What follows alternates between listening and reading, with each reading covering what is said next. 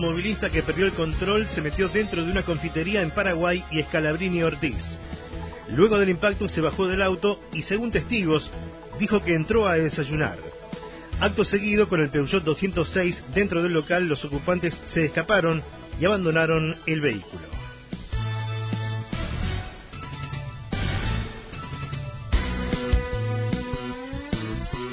Fútbol. Se juega la fecha de los clásicos. Este sábado siete partidos le darán continuidad a la jornada 24. A las 14 juegan Nueva Chicago Argentinos Juniors. 16-10 para dos partidos, Independiente Racing y San Martín de San Juan Godoy Cruz de Mendoza. A las 18.10 será el turno de Huracán San Lorenzo en Parque Patricios y 10 minutos más tarde juegan Olimpo Sarmiento. Atlético Rafaela será local de Belgrano de Córdoba desde las 20.30 y cierran el sábado en Victoria Tigre Vélez a las 21.30.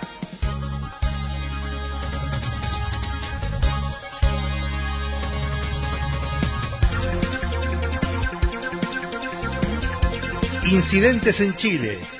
Un policía resultó herido de bala en el aniversario del golpe de Estado. El oficial recibió un disparo en el muslo y un camarógrafo fue alcanzado por esquirlas durante las manifestaciones que recordaron el derrocamiento de Salvador Allende. Además, hubo micros quemados y cortes de luz en la capital Santiago. El tiempo en Buenos Aires para lo que resta del sábado se espera una jornada con cielo despejado o ligeramente nublado, vientos leves del sector oeste y una máxima de 18 grados. Nueve de la mañana, tres minutos, ahora en Buenos Aires temperatura 6 grados 4 décimas, 75% la humedad, el cielo despejado. Radio La Red. AM910. Pasión. A la hora de comer algo bueno, ponga en la parrilla embutidos Papotti. Cortes de novillo, chivitos, lechones, fiambres y vinos finos. Embutidos Papotti. Juan Jufré 117 Este Concepción. Reservas y envíos al 421 1130. Baterías, baterías.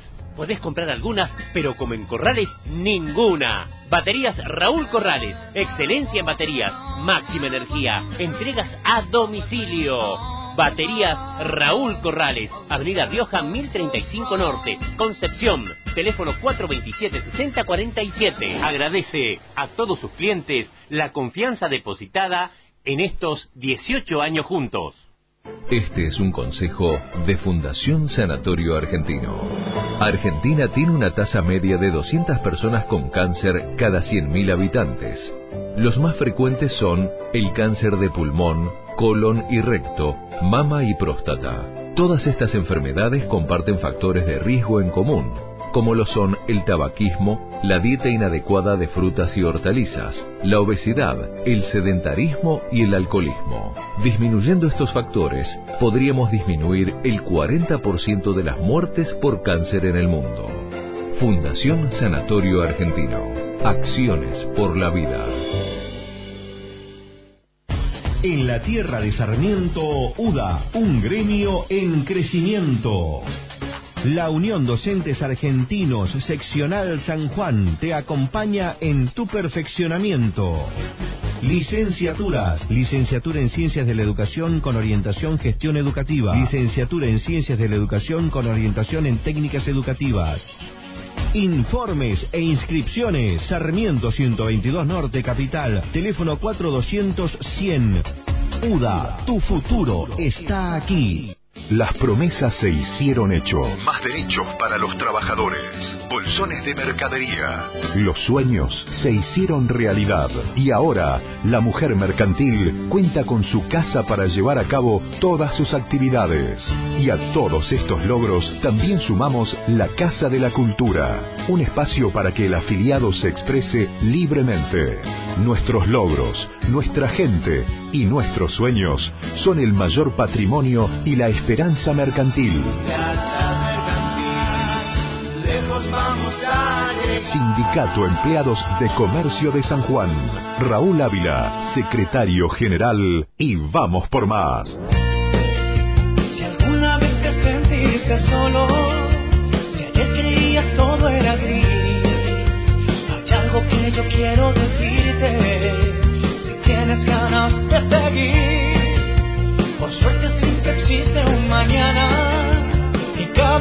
Sale el sol. Cuando yo te tengo a mi lado, mi vida encuentra una dirección. Todo puede suceder si estamos juntos. Estoy, el tiempo que tenemos es hoy y hoy te invitaremos a volar. Por hoy entrego todo mi corazón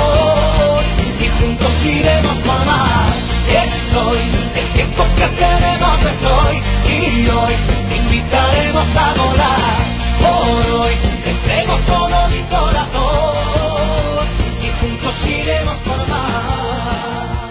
Yo quiero que emprendamos un viaje y visitemos el más allá. Yo quiero que me tomes la mano para que nos podamos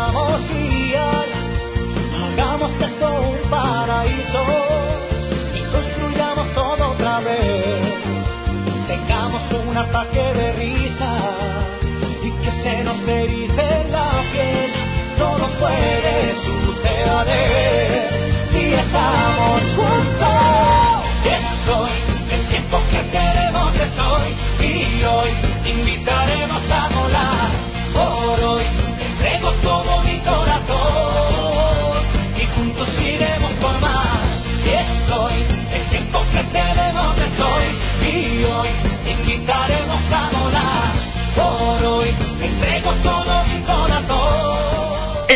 sábado de septiembre, aquí en Radio La Red, ya, ya, iniciamos. Y no pierdas el valor, vamos, el programa que informa a los empleados de comercio de la provincia de San Juan.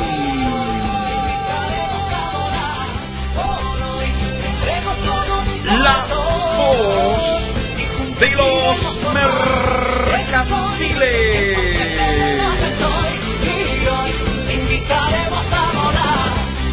Señoras, señores oyentes, empleados de comercio, señor Oscar Cacho González, tenga usted y ustedes audiencia, muy buenos días.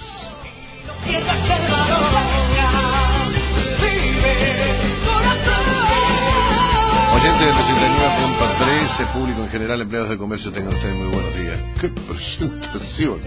Hoy, este, bueno, como se viene los domingos el clásico, pienso que ha sido un clásico. Ya es un clásico, Alberto Menéndez, en la presentación. Muy buen día para todos. El gusto de estar nuevamente. Este, no tenemos la computadora de los programas, pero tenemos la memoria de, de Enrique Menéndez. Este, de la cantidad de programas. ¿Cómo le va? Buen día. Buen día. 329. ¿Ah? 329. 329. ¿Ha visto usted? No tenemos en cuenta nosotros. Eh, la verdad que sí. Eh, para todos, muy buenos días. El gusto de estar nuevamente en un programa más de La Voz de los Mercantiles. Eh, señora Mercedes Lescano, ¿cómo le va? Muy buen día. El gusto de saludarla. ¿Cómo está usted? ¿Cómo les va? Buen sábado, buen tembloroso arranque de sábado para los sanjuaninos. ¡Qué temblor! No puedo arrancar de otra manera porque realmente es el, el hecho y la situación que mantiene a los sanjuaninos despiertos desde las 5 de la mañana. ¿Cómo arrancaron esta mañana? Eh, movidito, movidito, como dice la canción. Eh, tenemos Muy- ya algo de... Sí, por supuesto, datos ya desde temprano, todos los Sí. portales e incluso hasta el gobernador tuiteó, Mm. tengan tranquilidad sanjuaninos que no pasa nada, 4.7 de magnitud, Ah, bueno. pero a solo 10 kilómetros de profundidad de este pánico ¿Y que generó el fue? temblor. Ocurrió en la Rinconada, en Posito, Posito. muy cercano y por Mm. supuesto sobre las 5.13 de la Sí. mañana exactamente este temblor muy fuerte que algunos pensábamos que tenía este su epicentro en Chile, no fue así, algunos hablan de un terremoto una hora antes en Tokio, que en estos momentos también es noticia internacional. Lo cierto es que los sanjuaninos se despertaron a las 5.13 de la mañana por este temblor terrible que se sintió. ¿Ustedes lo sintieron? Sí, no, yo lo sentí, pero este, muy... O sea, como dije, ¿qué pasó? Pero, no, no, Claro. ya- Demos vuelta, sigamos. No, este, di vuelta la, la colchita y seguimos durmiendo. El hombro, ah, el hombro, la colcha arriba del hombro y seguimos. No, de todas maneras, mm, a ver, Mercedes, creo que en esta semana llovieron dos o tres. Uno a la altura de mm, el este, digamos. También mm, creo que la profundidad ha sido lo mismo la anterior, que me gustaría seguir corroborar. Pero esto se pienso que se debe a algo, o no sé, los especialistas. Sería bueno, Mercedes, que podamos hablar por qué tan seguido este tipo de movimientos sísmicos. Sí, en realidad ya es rutinario. En nuestra Sí, provincia, de hecho, sí. ha habido hoy dos sismos. Sí. A las 5.39 volvió a temblar con una magnitud de 2.5 y a las 5.43 nuevamente con una magnitud de 3 grados en la jornada de Son las ayer. réplicas, digamos, ¿no? Del, las- del- sí, del- se del podría- primero, digamos, más, más fuerte. Se podría decir, ayer también en la jornada hemos tenido dos, Dos, sismos claro. de 3 grados de magnitud, también 2.6. Todos los días tiembla y nosotros por ahí eh, con Enrique lo comentamos, si realmente darlo a conocer porque se genera una suerte de psicosis en la gente, esto que todos los días tiembla.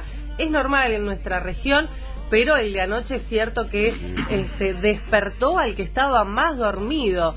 Y bueno, hasta el gobernador lo tuiteó, es la, es la noticia de la mañana, así que seguramente vamos a estar abocados a eso junto con muchos temas que tenemos para compartir Per- en la mañana. Perfecto. um, señor Jorge Pérez, muy buen día. Gusto saludarlo. ¿Cómo anda? ¿Cómo está usted? Buen día, Cacho. Buen día, a la Buen día. Buen día a todos los compañeros de la mesa. Y también un poco ahí, no sé si asustado, conmovido o alertado, ¿no? Nos despertamos 5.13, 5.14 de la mañana y ahí sentadito en la cama hasta un A ver qué pasa. a ver, A si ver qué pasa. o no. Seguro. La verdad que sí, asustó un poco. Pero bueno, eh, un día agradable tenemos hoy y mucha información para transmitirle a, a todos los mercantiles.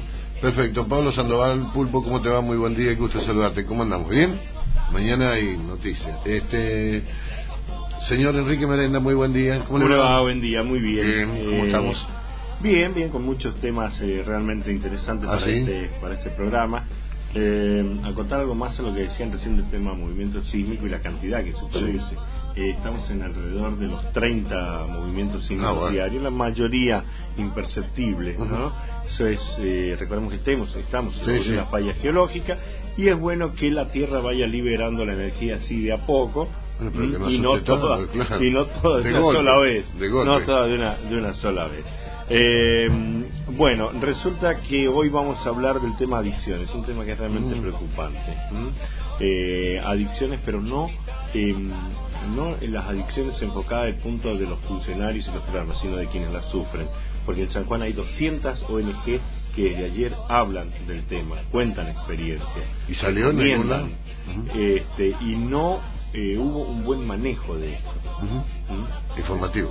No, no hubo un buen manejo informativo de esto. Cuando es muy importante, está eh, en las madres del Paco, por ejemplo, que en Buenos Aires es una agrupación Sí. importante, una importante, están en San Juan. Este, Aparte de eso, Enrique, he visto algunos titulares también de esto de adicciones. San Juan se está viendo mucho la cuestión de adicción de como el paso de algunas sustancias acá en la provincia han descubierto bastante ahí en, en- en Concepción y demás. ¿Qué pasa Sí, con y esta todo información esto? de San Juan ya no es provincia de Paso, Paso, ya no es, sino ya- es provincia de consumo. Y- Y la relación con Mendoza como gran proveedor eh, en este en este tema de las adicciones, eh, este encuentro nacional de organizaciones sociales eh, en prevención de adicciones, eh, vamos a, a Es poner muy un poquito importante, pero no, me parece que si no se ha dado la importancia que realmente merece. Bueno, el tema de los festejos por eh, el, este, en la, semana, la finalización de la Semana Sarmientina también ha hecho que se opaquen otras actividades que han tenido eh, en la provincia en relación a esto, en relación a las expos estudiantiles también, en fin, muchas actividades que se han Yo le voy a pedir algo, Mercedes, que mm, esto de... Me han pedido justamente algunos compañeros de empleados de comercio, referente al tema de las viviendas, el sorteo de las viviendas, cómo se va a realizar, este, eh, cuándo va a ser eh, el horario y demás por los permisos que tienen que ver, porque sería bueno que nos metamos también en ese tema referente a, a las viviendas que este sorteo, que mega sorteo que va a realizar este el, el gobierno de la provincia de San Juan. Sería bueno, ¿no? complicadísima en el IPB. Sí, no, no. Ni eh, se puede pasar por el creo- IPB, le diría. Pero creo han puesto mucho más gente. eh, bueno, es- está bueno que lo charlemos también a esto Vamos porque hay mucho mucha información de parte de los empleados de comercio que están ávidos de recibir este tipo de Sí, información. porque ya están las nóminas Sí, para chequearlas ah, por internet. justamente. De Santa Lucía es uno de los municipios. En un ratito le voy a estar contando. Listo, cómo no. Señor Alberto Merenda, qué presentación hoy día, muy buen día. ¿Cómo le va? El gusto de saludarlo, señor. Bien, Cacho. Bien. Es un gusto. Bien. Mire, y yo cuando hablo de septiembre, hablo de un mes cargado de actividad.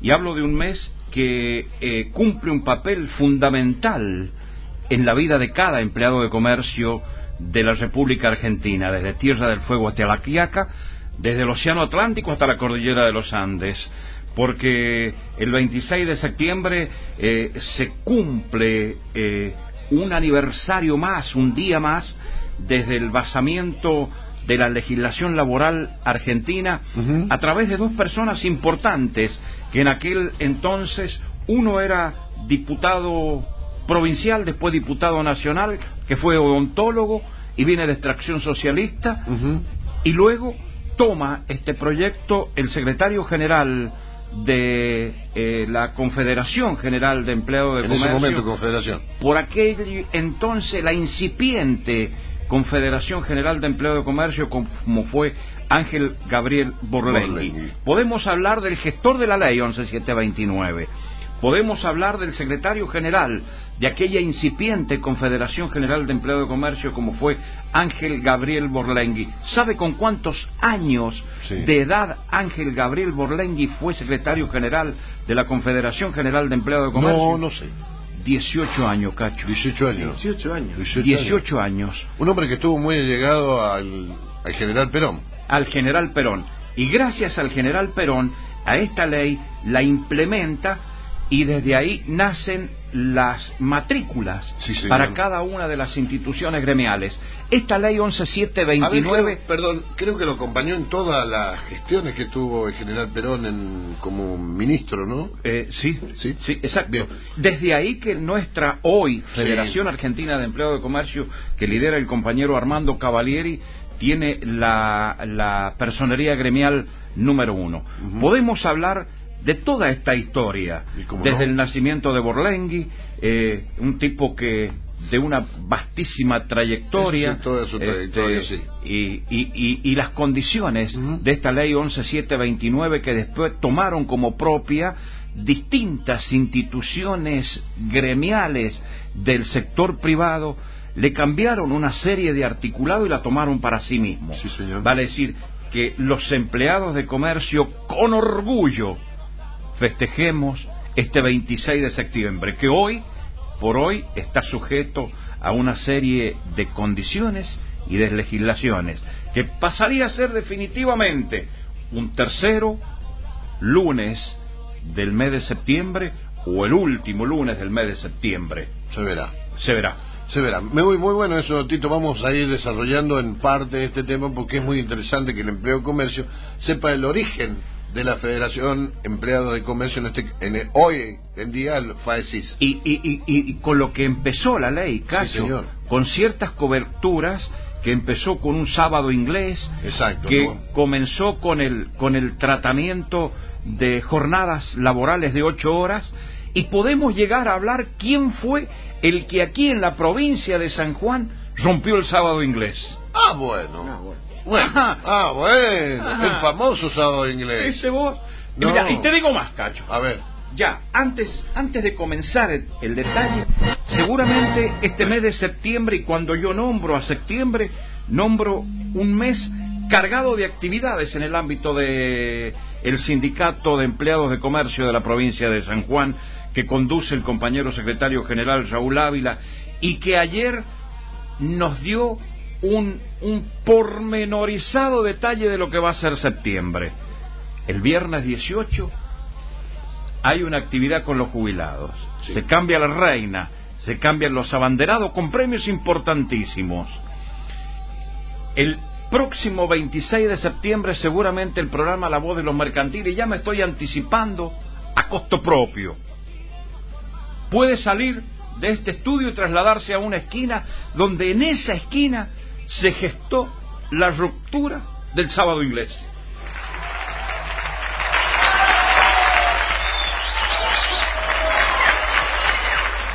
Gracias por los aplausos, Pulpo.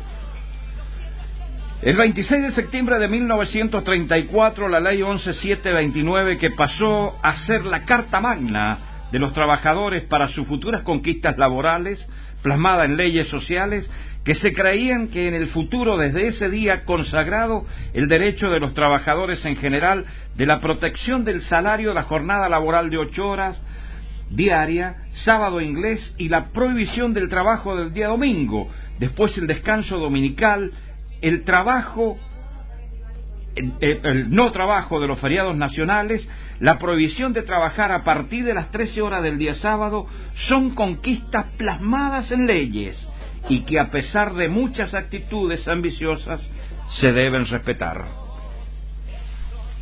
Sí, ah, sí, lo escucho. Bueno, eh, los mercantiles incorporamos como festejo de nuestro día gremial al 26 de septiembre, conmemorando la jornada del año 1934, fecha en que fuera sancionada, como lo dije anteriormente, la ley 11729. Esta ley 11729, la cual marca un hecho de capital importancia en la vida argentina. Benefició no solo a los empleados de comercio, sino también a todos los trabajadores de la actividad privada, como, como lo estuve comentando. A partir del 4 de junio de 1943 y efectivizada por el general Juan Domingo Perón desde la presidencia de la Nación, resaltó el rol protagónico que le ocupó al Sindicato de Empleados de Comercio como organización pionera sindical y en especial a uno de sus principales dirigentes, Ángel Gabriel Borlengui. Esta ley, Cacho, permitime que me siga extendiendo, fue creada por un diputado de extracción socialista. ¿Y sabe cuál era la función principal de este diputado que voy a nombrar? Era odontólogo, Cacho. Este diputado nacional, primero diputado provincial y después diputado nacional, presentó el proyecto y Ángel Gabriel Borlengui, por aquel entonces, como secretario general del gremio mercantil, la tomó como propia. Ángel Gabriel Borlengui desde su inicio como empleado se abocó a la actividad sindical, luchando contra la prepotencia patronal y la explotación de sus compañeros. Ángel Gabriel Borlengui, nacido en 1906, ya en 1924, con un poco más de 18 años, fue designado secretario general de aquella, como dije anteriormente, incipiente Federación de Empleados de Comercio de la capital federal. Ocho años después fundara la Confederación General de Empleados de Comercio, que orgullosamente tiene la personería gremial número uno y hoy agrupa a más de 300 filiales en toda la República Argentina. Esto es una mera explicación de lo que significa el 26 de septiembre de aquel 1934 donde se crea la ley 11.729, que es el basamiento de la legislación laboral argentina. Muy bien, hemos dado un pantallazo generalizado de lo que es el 26 de septiembre. Que ahora, el 26 de septiembre, día sábado, en todo el país, y de acuerdo a una resolución, así es Jorge, de la Federación Argentina de Empleados de Comercio en conjunto con algunas cámaras nacionales de supermercadistas y demás, han decidido que ese día sea trasladado al día lunes 28. Para ello, nosotros hemos estado averiguando con Jorge Pérez y demás, y hay una nota enviada por la Federación Argentina de Empleado de Comercio y que está firmada también por la gente que allí lo hace, eh, Jorge, ¿podemos leer la, el comunicado? Sí, Cacho, como decía, hay un acuerdo firmado entre la FAECI, la CAME, UDECA y la Cámara Argentina de Comercio, ¿no? Con respecto al traslado. La nota, eh, bueno, el, el, acuerdo fue firmado el día 13 de agosto en la provincia de Buenos Aires. ¿La podemos leer completa? Sí, sí, sí, por supuesto. sí en la ciudad autónoma de Buenos Aires. A los 13 días del mes de agosto del 2015 se reúnen en representación de la Cámara Argentina de Comercio Carlos de la Vega, Pedro Echeverri y Juan Carlos Marini, constituyendo domicilio especial en Avenida Alén, 36, piso octavo de la Ciudad Autónoma de Buenos Aires, por la Unión, eh, Unión de Entidades Comerciales Argentinas UDECA, los doctores Jorge Zabate, Carlos eh, Echezarreta, Ignacio Martín de Jauregui. Y la señora Ana María Porto, constituyendo domicilio especial en, en Rivadavia 933, primer piso de la Ciudad Autónoma de Buenos Aires, por la Confederación Argentina de la Mediana Empresa, CAME, el señor eh, Osvaldo eh, Cornide y el señor Francisco eh, Matilla, todo el sector empresario. y por el sector gremial, perdón, la Federación Argentina de Empleados de Comercio y Servicios, FAECIT, los señores Armando Cavalieri, José González, eh, Jorge Vence, Ricardo Raimundo Guillermo Pereira y los doctores Alberto Tomazone y Pedro San Miguel. Ah, y el doctor Jorge Barbieri. Eh, bueno, el, la nota dice, el acuerdo dice lo siguiente, las partes firmantes reconocen eh, sus recíprocas legitimaciones y representatividad para negociar colectivamente en el marco de la actividad de los empleados de comercio el convenio colectivo de trabajo 130 barra 75. Eh, primero.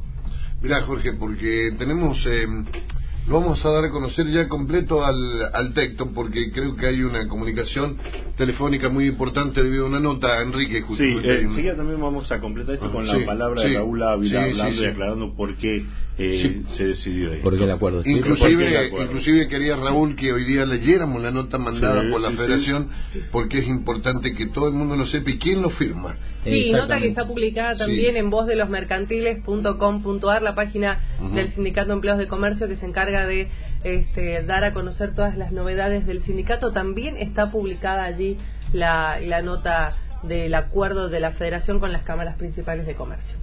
Bien, a esta hora el contacto es con Cecilia Díaz, que es la secretaria de Inclusión Social del municipio de Rawson. Habíamos adelantado uno de los temas, eh, el tema de adicciones está siendo tratado desde ayer en, distintos escenarios de la provincia, eh, en la cual están presentes las eh, más de 200 ONG que trabajan en este tema. Cecilia, ¿cómo está? Buen día, gusto de saludarla. Buen día, igualmente para mí, un gusto estar al aire con ustedes. Bueno, realmente eh, esto es eh, protagonizado por las ONG que trabajan para prevenir adicciones y eh, en donde están, por ejemplo, las madres del Paco, para hacer referencia. Sí, una de las organizaciones sociales más representativas que nos ha llegado a acompañar son las que tienen que ver con las madres en la lucha contra el Paco. También nos están acompañando eh, federaciones de vecinalistas, centros de jubilados, representantes de escuelas, de clubes deportivos. Bueno, se han acercado, hay una representatividad de 200 organizaciones sociales en este encuentro que iniciamos ayer y hoy al mediodía estamos concluyendo. Licenciada, buen día. Sabemos que hoy ya es época de momento de conclusiones, debates finales eh, ¿A qué conclusiones están llegando luego de estos abordajes desde distintos aspectos, principalmente el tema de, los, de la comunidad estudiantil como abordaje eh, en el tema de campañas preventivas, el tema de eh, la familia? ¿Cuáles son las primeras conclusiones que pueden extraer luego de, esta, de este congreso, de este encuentro nacional aquí en la provincia? Es el segundo encuentro que se da en el ámbito nacional. Sí, las conclusiones giran alrededor siempre del compromiso de todos los sectores, de la necesidad de, involucrarnos y de conformar la red de trabajo, donde los recursos, los saberes sean aportados desde los distintos sectores a nivel gubernamental, a nivel privado, a partir de las ONG. Eh, también, eh, eh, como conclusión, la necesidad de un protocolo de actuación en el caso de las asistencias hacia las adicciones eh, bueno, el avance eh, de la propuesta en cuanto al Tribunal de Tratamiento de Droga en el eje de justicia y derechos humanos son algunos de los primeros avances que, que podemos compartir. Hola. Hola. Sí, hola. Ah, sí, perdón. Eh, no, creíamos que se había interrumpido la comunicación. Acá está. Eh, Cecilia, eh, eh, simplemente, claro, uno cuando habla de adicción lo relaciona con drogas y hablar de drogas es hablar de una sustancia química, pero hay nuevas adicciones que se plantean, tecnología celular, internet, redes sociales, compras compulsivas, entre otras. ¿Esto también ha sido abordado? Este encuentro ha sido abordado sobre el consumo problemático de las drogas y el alcohol. Es nuestra nuestra gran preocupación. Seguramente eh, tendremos que avanzar sobre el, resto de las adicciones que, que usted ha mencionado, pero donde más nos hemos centrado y donde se centra nuestra preocupación va por el consumo problemático de drogas. Claro, porque hay, hay dos, hay dos eh, eh, puntos de vista. Uno la que dice que la adicción, por ejemplo, al, al cibersexo es más destructiva que la adicción al alcohol o a la droga. ¿Se puede plantear así? La verdad que tendríamos que, que estudiarlo y mm, profundizarlo a través de especialistas. Nosotros, desde el municipio, nuestro trabajo siempre está centrado a la prevención de las adicciones a este, al consumo de, sustancias. Pero bueno, deberíamos, quizás ante la preocupación de la comunidad, comenzar también a trabajar en este otro tipo de adicción. Licenciada, ¿cuál es la situación que ustedes ven vive hoy la provincia en esta en esta suerte que tenemos de poder conversar con personas de otros lugares? ¿Cuál es la realidad que hoy vivimos, que viven las familias de San Juan con respecto al tema adicciones? Eh, la verdad que nos llevamos una grata sorpresa en cuanto a los relatos de, otras provincias, al halago, al trabajo del gobierno de la provincia de San Juan, como un gobierno preocupado y ocupado que dispone de recursos en el mismo territorio para enfrentar esta, esta problemática, la cual no es la misma en el resto de las provincias donde em, en ocasiones directamente el tema de adicciones no es política de Estado, donde se trabaja, donde se oculta de alguna manera, entonces la comunidad en búsqueda de soluciones tiene que salir a las organizaciones sociales precisamente que tienen que buscar recursos en otras provincias o en otros lugares y no en su mismo, en su mismo territorio. que la verdad que eh, nos, nos agrada la sorpresa de, de escuchar desde otros puntos del país que eh, ellos ven el trabajo de, este, de esta provincia, de este gobierno, de la preocupación y la ocupación en el tema.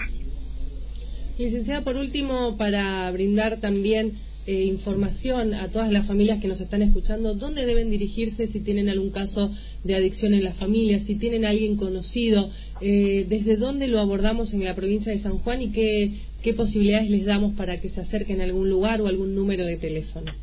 Desde el gobierno de la provincia de San Juan han dispuesto que todos los municipios tengan una unidad municipal de asistencia a las adicciones. En el caso de Rawson, eh, funciona de lunes a viernes en, el misma, en la misma sede del municipio, en horario de tarde, a partir de las 14 horas. Eh, se pueden acercar por el municipio, eh, lo comunico también para el resto de la provincia. Cada municipio eh, dispone de un lugar particular, privado, con las características que, que esta problemática requiere, para la atención de los chicos con adicciones, para la consulta de los padres, de familiares, para un abordaje psicoterapéutico y social de, del tema. En el municipio eh, contamos con esta unidad y también con, centros de prevención de las adicciones. Eh, no solo por ahí esperar a que a, eh, algunos indicios de la problemática, sino también trabajar lo previo. Y bueno, esos centros están dispuestos en el departamento. Tenemos uno, el Centro Francisco, en el barrio La Estación, el, un centro de prevención en el que estamos en recuperación del predio del CID para todos los barrios de, esa, de la zona oeste del departamento y el tercer dispositivo un, un programa que desplegamos en todo el departamento a partir de la inquietud de comunidades que quieran ser preventivas. Así es el nombre del programa, el programa Comunidades Preventivas, eh, eh, comunicándose al 434-0617 van a encontrar la información también de, estos cuatro dispositivos con los que contamos en el municipio. Muchas gracias, eh, Cecilia, por atendernos y vamos a estar enseguida acompañándolo por eh, las conclusiones que evidentemente son mucho más que interesantes para difundir. Bueno, muchísimas gracias a ustedes. Acá los vamos a estar esperando a partir de las 11.30 para compartir las conclusiones junto, junto a todos. Muy amable, gracias. Hasta luego. Bueno, uno de los temas prometidos, el tema de adicciones la verdad que muy linda nota y interesante sobre todo, ¿no? Este, este, flagelo que tenemos en la sociedad argentina, como decía Mercedes recién, donde nosotros pensamos que acá en San Juan antes era una provincia de paso y hoy estamos viviendo este flagelo importantísimo y muy serio, diría yo, porque demasiado, demasiado preocupante y serio tomarlo con el toro por las astas, como quien dice. Y nadie está exento, no hay clase social, no hay ámbito que no que quede fuera de esta posibilidad de tener un hijo que ingrese a las adicciones eh, quizás las, los malos amigos o no. Eh, uno no sabe las cosas que pasan por la cabeza principalmente de los jóvenes y no tanto, porque esta adolescencia tardía que hoy tenemos en jóvenes de 25 o 26 años que no tienen un rumbo, que eh, continúan sin saber qué hacer de sus Mm. vidas y este, muchas veces caen en esto. A cualquiera le puede tocar y por eso nos pareció interesante poder hablar eh, Sí. en este ámbito porque nadie está ajeno. Eh, era como decían antes, ¿no? El, el pobre se emborrachaba y el rico decía que era beodo, pero los dos estaban en la misma Claro, situación, en la misma condición, eh, claro. las mismas condiciones. En esto no hay clases sociales que acá distinga una adicción de la otra con, con las adicciones que tenemos. Tema preocupante y muy linda nota, Además, verdaderamente. peligroso de las drogas es Sí. el alcohol, porque te abre la puerta a todo lo demás. y abrir la puerta al vacío, diría yo, ¿no? Este, eh, eh, no tener red y caer totalmente. Eh, muy linda nota, la verdad que interesante. Sería bueno, eh, lo vamos a compartir esto en, la- las redes sociales, justamente la bola mercantil, Mercedes. Sí, también, bueno, los ejes temáticos que se han abordado a través de la página ciparawson.com.ar. Nosotros un pequeño resumen hoy. Enrique eh, va a estar eh, cubriendo eso y seguramente en la página de voz de los la voz de los mercantiles.com.ar en internet a partir de esta tarde ya vamos a tener algunos datos para que la gente se pueda informar y saber que cada municipio tiene un sector de abordaje de adicciones. Per- perfecto. Estábamos hablando del día 26 de septiembre. que trasladaba al 28, que decía Raúl, porque han salido algunas voces, ustedes saben que en la semana salieron algunas voces diciendo y manifestando, y bueno, cuando no se tiene asidero propio de un poquito de cin- cinco dedos de frente, decir, que de acá de San Juan no se hizo nada por esto y demás, cuando la gente no entiende, o sea, algunos dijeron, o sea, que lo entienden, perdón, lo entienden y lo desdibujan de una manera falsa, este, dan comunicado de la FAESI, esto lo decía la Federación Argentina de Empleados de Comercio y Servicios, junto con las cámaras que nuclean justamente los empleados de comercio. Y que son quienes manejan el sistema paritario nacional de los Los mercantiles. mismos, los mismos que están en la parte paritaria. El que no entiende pregunta por qué. El que entiende y dice este, esto que acabas de mencionar es malintencionado. Y yo es mala leche. Totalmente. Es totalmente de mala leche. Pero gracias a Dios está, ah, estamos para aclararlo en el sindicato. Hay una nota cursada justamente que va a ser entregada a todos los empleados de comercio que recién Jorge Pérez decía lo siguiente. Jorge.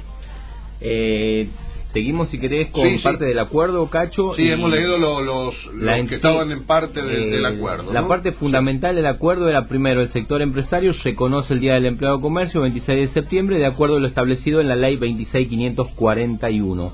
Segundo, las partes firmantes en uso de su autonomía colectiva acuerdan trasladar la conmemoración del mencionado día por el corriente año 2015 al 28 del corriente mes de septiembre y a los fines de que los empleados de comercio puedan celebrar eh, en dicha fecha su día, con todos los efectos y alcances de la mencionada ley. Eh, en tercer eh, lugar, en materia de remuneración se debe dar cumplimiento a las normas legales vigentes en materia laboral y con los alcances de la ley 26541 ese día. Lunes 28 de septiembre no se podrá otorgar, esto también es importante marcarlo, como franco compensatorio del descanso semanal. No corresponde que se lo otorguen como franco, ¿no? Bueno, este era un poco eh, en sí lo que eh, lo que fue el acuerdo, ¿no? Y después tenemos, como decías Cacho, la nota enviada por la FAESI a todos los secretarios eh, generales de, los, de las distintas filiales de, del país, ¿no? Que dice lo siguiente. Ciudad Autónoma de Buenos Aires, 3 de septiembre del 2015. Al secretario general, estimado compañero, que en virtud de la decisión tomada por el secretario nacional de esta federación, se ha acordado con las cámaras empresarias eh, signatarias del convenio colectivo de trabajo 130-75 el traslado del sábado 26 de septiembre, fecha en que se celebra el Día del Empleado de Comercio, al día lunes 28 de septiembre. Se acompaña copia del acuerdo. Eh, a esta nota eh, la firman Jorge Vence, secretario de Asuntos Laborales de la FAECI, Mario Migliore, secretario de organización de la FAECI, Ángel Martínez, secretario de prensa y difusión de la FAECI, y Armando Cavalieri, secretario general de la FAECI. Más cortito, más, más claro, perdón, como decían los viejos de antes, echale penca. Échale penca. Podemos hacer Clara. un agregado más. A ver. Podemos hacer un agregado más. El 26 de septiembre de cada año es un día muy especial para los trabajadores, empleados de comercio, pues ese día y en cada año calendario, por intermedio del artículo 76 del convenio colectivo de trabajo, queda establecido el Día del Empleado de Comercio, día de descanso para los empleados de comercio. Como dice Jorge, no se puede dar un franco compensatorio. Eh, el empleado de comercio no debe ir a trabajar. Eh, el empleado de comercio se le debe liquidar el 26 de septiembre en su recibo de sueldo como un día feriado nacional. Vale decir, también lo deben tener en cuenta. Eh, que se determinó de consolidar a partir de la ley 26.541 el 11 de noviembre del 2009 Sí. y publicada el día 15 del 12 del 2009 que se le otorga a nuestro día carácter de feriado nacional. Sí, señor. Por ahí se debe liquidar también, como te decía Cacho, el 26 de septiembre como día feriado nacional. Y hay algo muy importante que acaba de manifestar. Hay muchos empresarios, y decíamos recién de la buena o la mala leche, ¿no?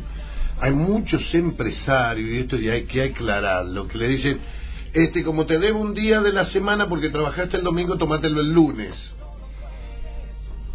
El lunes no les corresponde, el No, lunes y nomás 28. El lunes y el martes.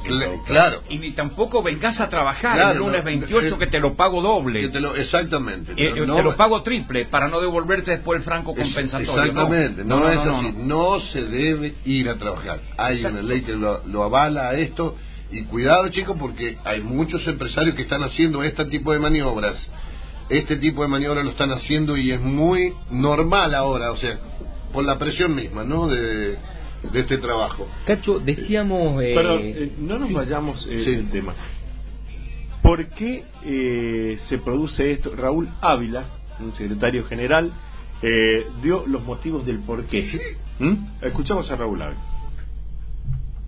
Eh, nosotros iniciado una encuesta a los empleados de comercio para que opinen y consultar la opinión de nuestros afiliados, pero esto ya resuelve el tema en el sentido de que al tal homologación tiene fuerza de ley en todo el país, por lo tanto el día del, del empleo de comercio, sábado 26, se traslada el feriado al día lunes 21, eh, perdón, al lunes 28. Sí. Eh, y en este sentido nosotros habíamos dicho que la celebración del Día del Empleo y Comercio la íbamos a hacer ya sea el sábado o el lunes. Bueno, lo vamos a hacer el lunes entonces, en nuestro polideportivo.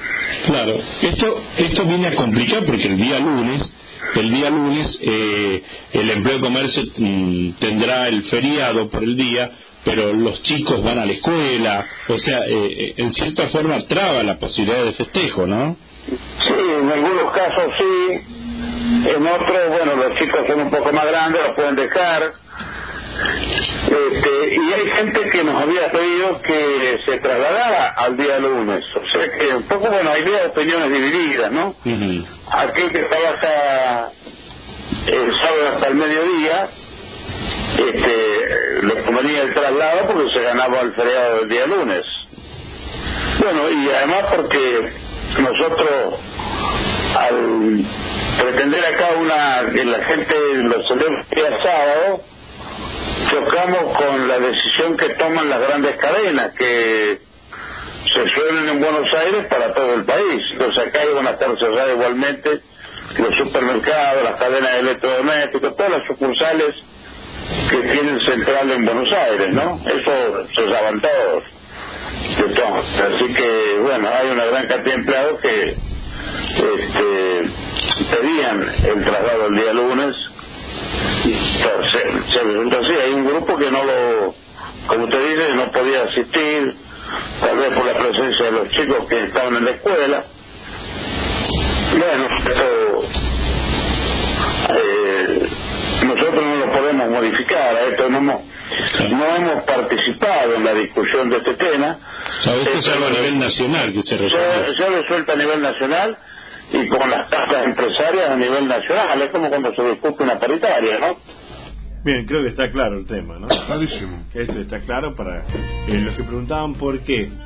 Esta es la respuesta. Para los que dicen este, que el sindicato no hizo nada, también aquí está la respuesta. Eh, Habían algunos, voces, ¿no? habían algunos compañeros que por ahí decían, y como lo mencionó Raúl ahí, ¿no? El tema de lunes, pero si el lunes los, los chicos van a la escuela, es complicado. Bueno, eh, por otro lado salía el tema de que el año que viene caía domingo, el año que viene no cae domingo, cae día lunes. lunes. Y después va a caer martes, miércoles, jueves, viernes, y van a ser cinco años donde no no va no va a suceder a los la niños escuela. van a ir a la escuela, o sea, Pero si es que, si es que no sale antes la Claro, ley la ley que modifique- y que lo fije el Ahí- tercer lunes de ahí septiembre. ya está el proyecto presentado. Ya está el presentado. Yo ¿El pienso o el que cuarto lunes? Y que se El espera, tercer- y que se el espera tercer- ya la firma del proyecto. Yo pienso que, va, que ser, va, a ser, va a ser positivo eso. Eh. digamos. Y se terminó el problema con todo, ¿eh? con todas las cámaras, que se terminó el problema con los empleados de comercio, con los secretarios generales, que Ya uno no lo hace. Listo. Lo que En Santa que Fe ya rige una ley, perdón Tito, en Santa Fe ya rige una ley Sí. desde el año pasado Sí. que estipula el miércoles del último de la última semana de septiembre como el día del empleado de comercio. Por eso lo aclaran en, en algunos comunicados de la FAECI, dice sa- excepto Santa Fe. Santa Fe, sí, porque tienen una ley provincial que ya Lo que pasa es que la actividad del empleado de comercio está muy ligada a otras actividades. Vale decir, hay empleados de comercio que las esposas son maestras, Sí. hay eh, empleadas de comercio que los esposos son policías, hay empleados de comercio que están ligados a otra actividad.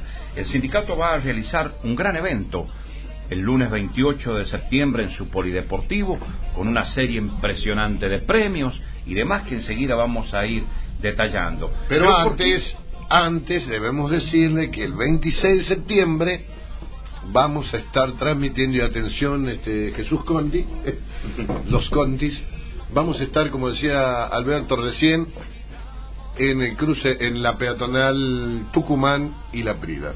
Vamos a estar transmitiendo ahí con un bagaje importante de novedades que ya lo dio a conocer ayer en nuestro secretario general, el compañero Raúl Ávila. Vamos a estar visitando a todos los empleados de comercio ese día. No visitándolos nada más. Vamos a estar llevándole el té, un cafecito, un yerbia, un yerbiao, como quien dice. ¿Eh? ¿Cómo, Pulpo? No mate cocina. Sí, ah, bueno, está bien. Vamos a estar visitándolos con un grupo de, de militantes, directivos, hasta el mismo Raúl Ávila, en la peatonal. Ayer lo dio a conocer Alberto todo esto. Eh, Sí, indudablemente, Cacho. Eh, eh, vamos a sacar el programa La Voz de los Mercantiles a la calle como lo hemos hecho habitualmente. Nos vamos a instalar en la misma esquina de la peatonal Domingo Faustino Sarmiento, Tucumán y La Prida. Tucumán y La Prida. Y cuando yo te digo que en esa esquina se gestó la primera violación al, al sábado inglés, fue ahí. Ahí existía una gran empresa. Todavía no existía el señor Carrefour, todavía no existía el señor Libertad, todavía no existía el señor Bea, todavía no existía el señor Jumbo, todavía no existía el señor Macro, y ya un empresario sanjuanino violó el, eh, el sábado inglés. En esa esquina, después de que funcionara una gran empresa en la que firmó, filmó eh, eh, películas Mirta Legrand, que fue la primera empresa que tuvo escalera mecánica en la Casa Central en Buenos Aires que tenía sucursal en San Juan, esa esquina fue comprada por Luis Vallejo Cabizo. En esa esquina se instaló Vallejo Total. Vallejo. Y fue la primera casa de comercio Que abrió los sábados. en abrir el sábado en la tarde. Después de que los empleados de comercio salíamos a la una, como decía, como lo mandaba y como lo daba la ley 11729, nos quedábamos por ahí a hacer una exposición de calzado, de telas y demás, y nos despedíamos hasta el lunes. Esta empresa mencionada fue la encargada de violar el sábado inglés abriendo el sábado en la tarde. En la misma esquina donde se va a instalar la red para sacar la voz de los mercantiles el próximo 26 de septiembre. Bien. Decíamos que vamos a estar visitando, Enrique, Jorge, a todos los empleados de comercio el sábado, como es 26 de septiembre. Y bueno, eh, Raúl irá ahí, ahí los chicos de Dismar, los chicos de, bueno, Musimundo, un poquito más allá, Falabella.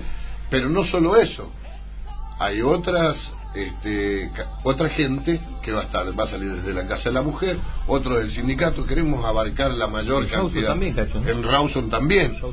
Y se me ocurre que a lo mejor puede haber alguna casa que quede eh, a lo mejor no, no pero vamos a tratar de visitarlas a todas aquellas que quieren que la visite le llevamos un presente el presente va a ser un, té un café leche mate cocido demás llevarlo y estar con el empleado de comercio.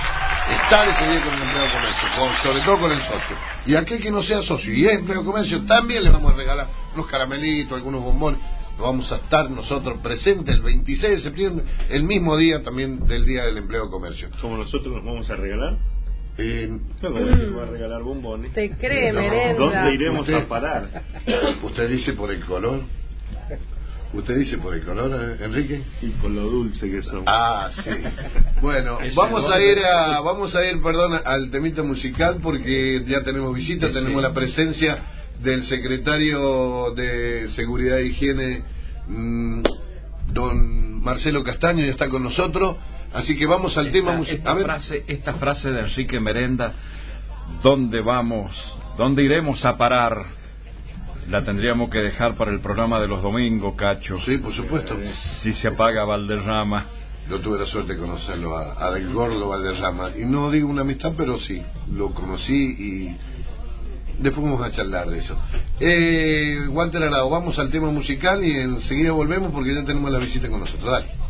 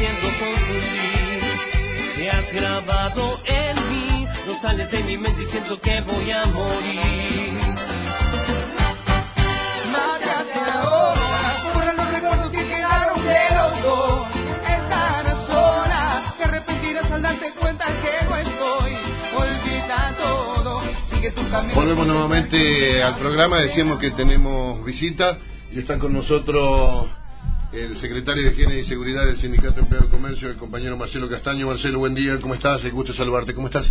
Buen día, Cacho, para vos, para Mercedes, para Tito, para Enrique, bueno, para todos los chicos que componen este lindo programa y para todos los empleados de comercio, buen día. Buen día, el gusto de que estés nuevamente en el programa. Hace un tiempito que no nos visitaba Marcelo, sabemos de tu actividad, importante sobre todo, en esto que es la prevención de higiene y seguridad, y se vienen cosas muy lindas en el sindicato. Pero contanos un poquito cómo está la Secretaría, qué es lo que se está reflejando a través del sindicato.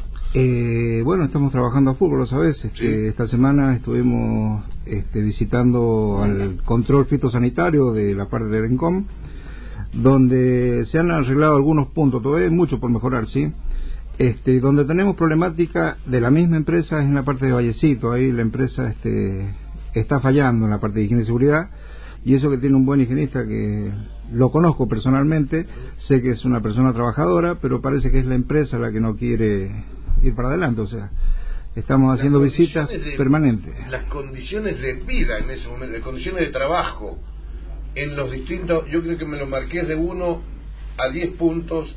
Vamos primero por San Carlos. Por San Carlos, te diría que está en, un, en cinco puntos estaríamos ahí. 5, perdón. 5 puntos. Cinco puntos. San Carlos, cinco. Hay mucho por mejorar, Cacho. Ah. Hemos hecho muchísimas inspecciones, este, ahí los chicos, y te mostráramos las fotos que tenemos de los sí. colchones donde ellos dormían, las camas. Sí. Es impresionante, es un asco, o sea. Mm. Hoy la empresa en parte está cumpliendo. Sé que en Con este, ha ido Jorge esta semana y donde ha visto que al menos están cambiando los colchones y haciendo algunas cosas, o sea. Pero falta mucho todavía por hacer. Y es una suerte de triángulo de las Bermudas, porque nadie se hace responsable de los sueldos que no se pagan, de las condiciones. No es mío, es suyo, es la Secretaría, es la Cámara de Comercio Exterior. Exactamente. Nadie se responsabiliza de la gente que está trabajando de los sueldos que hoy no se están pagando. Exactamente. Esta Perdón, empresa se escuda así. eh, Para dar una idea de lo sí. que es eh, el tema en general del programa de Mosca de los Frutos, Sí. eh, se invierten entre 7 u 8 millones de dólares anuales. ¿M? Y hoy tenemos más moscas que hace 20 años atrás.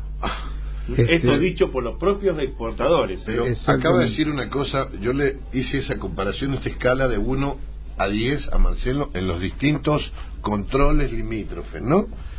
Estábamos en 5 y recién nadie se hace cargo de nada. Acá en San Juan, lo acaba de decir en Mercedes recién y muy buena la acotación. Vamos, a mí particularmente he visto que se ha creado una forma de, del turismo cuando ingresa a la provincia, en el, eh, sobre todo, perdón, en, en el Encón, perdón, Encón. no, en el Encón. Se para los chicos para cortar el, el ticket correspondiente Sí. y hacerle la revisación. Y hay chicos, lamentablemente, que van a pedir que van a pedir comida a todos aquellos que se paran ahí. Creo que ustedes lo han visto. Creo que ustedes lo han visto. A los colectivos de larga distancia le piden las bandejas, que si no le ha sobrado bandejas. Esto no creo que no le hace bien a la provincia. Y sobre todo a la gente que ahí está trabajando porque un poco los presionan la parte social. Eh, hablamos del Encon. ¿Cómo está el Encon? Eh, está cumpliendo con algunos puntos, Cacho, pero más allá de todos los problemas que tiene esta empresa, o sea, más allá de que no pagará horas extra, de que no paga esto, no paga aquello, más los temas de higiene y seguridad, ¿sabes cuál es el agravante principal? Que no tienen seguridad esa gente. Los compañeros en las noches no tienen seguridad, o sea, ya han sufrido dos sí, asaltos. sí. Y bueno, esta empresa hasta hace dos años atrás tenía este, un policía que custodiaba o, sea, o, o hacía el relevo con ellos. Este, hoy no lo tienen. Eso es gravísimo, Cacho. Yo asocio a este tema que plantea Marcelo Castaño, el secretario de Higiene y Seguridad de nuestro sindicato, con la reflexión que hace hace un instante Mercedes y con aquellas tandas publicitarias que vemos, esto es trata. Aquí comen, aquí duermen, aquí trabajan, aquí te golpean la pared y con el porcentaje que está dando Marcelo Castaño, asocio esto con esto. ¿Ah? Cuando da un porcentaje de un 5% eh, de, de la gente que trabaja en los controles, quiere decir que en los relevos de guardia no tienen una cama donde dormir.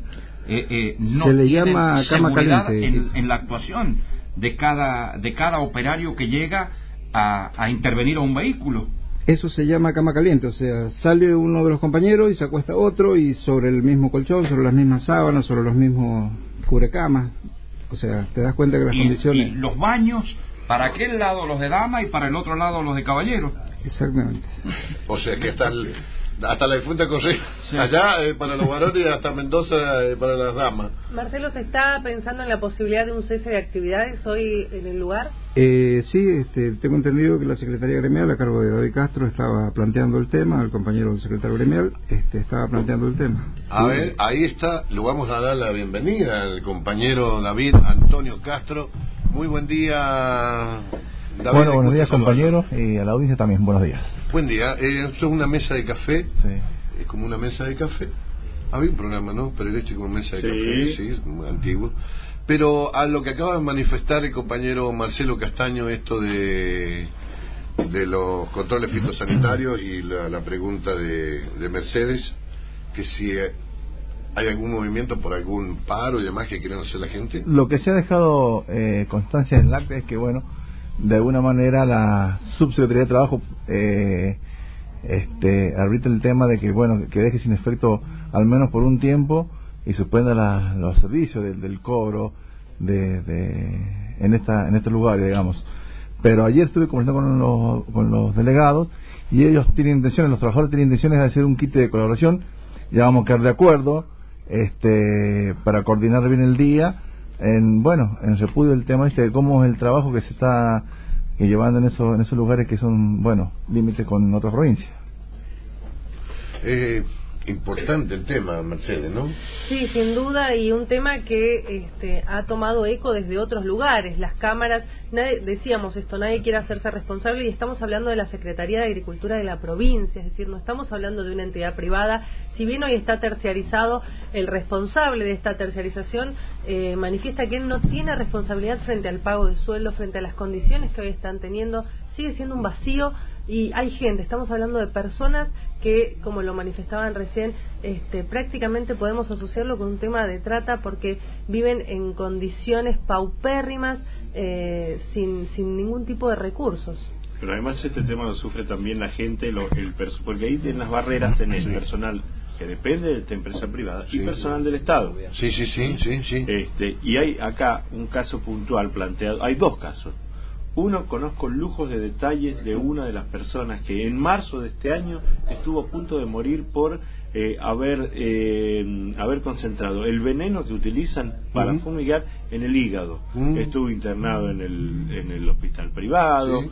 estuvo con vómitos de sangre, cuando se presentó a trabajar. Es más, a la esposa le dijeron, mirá, no hay vuelta atrás, con tu marido se va a morir. O sea, así de clarito. Un milagro de Dios lo salvó cuando se presentó a la repartición. Este, esto no es responsabilidad de la empresa, este caso. Cuando eh, se presenta la repartición, lo vuelven a mandar al mismo lugar, sino que tenía prohibido desde el punto de vista médico tener contacto con el veneno nuevamente. Pero digo, las condiciones de higiene y seguridad, no importa si es, del em- eh, si es estatal o privado, deben dársele a los empleados, porque hoy hablamos del empleo del Estado. Pero puede ser perfectamente un empleo de la empresa privada que caiga con el mismo cuadro y que es muy probable. Y que ya pasó, ya pasó. Con el compañero nuestro, el delegado, Olivera, este, tuvo una afección eh, que, que el- del tema de la piel, pero una afección pero que tuvo cerca de casi dos meses por el tema de que le había afectado la piel el tema de, de- de los colchones como se usaban, que bueno, la gente acá, Marcelo y Jorge lo pudieron constatar el y, tema. y- y con el agravante me van a decir, bueno, y el sindicato porque son empleados, o sea, afiliados al sindicato de empleados de comercio. Y el sindicato no va a todo esto. Jorge Pérez estuvo estuvo esta semana visitando uno de los controles. Sí, así es, Cacho. Eh, estuvimos visitando el control del ENCON, estuvimos conversando con los compañeros, así, eh, realizando una verificación en conjunto con inspectores de higiene y seguridad de la Subsecretaría de Trabajo. Y contratamos, como decía Marcelo, eh, cosas que ya existen y vienen existiendo hace mucho tiempo, o sea, más de lo mismo.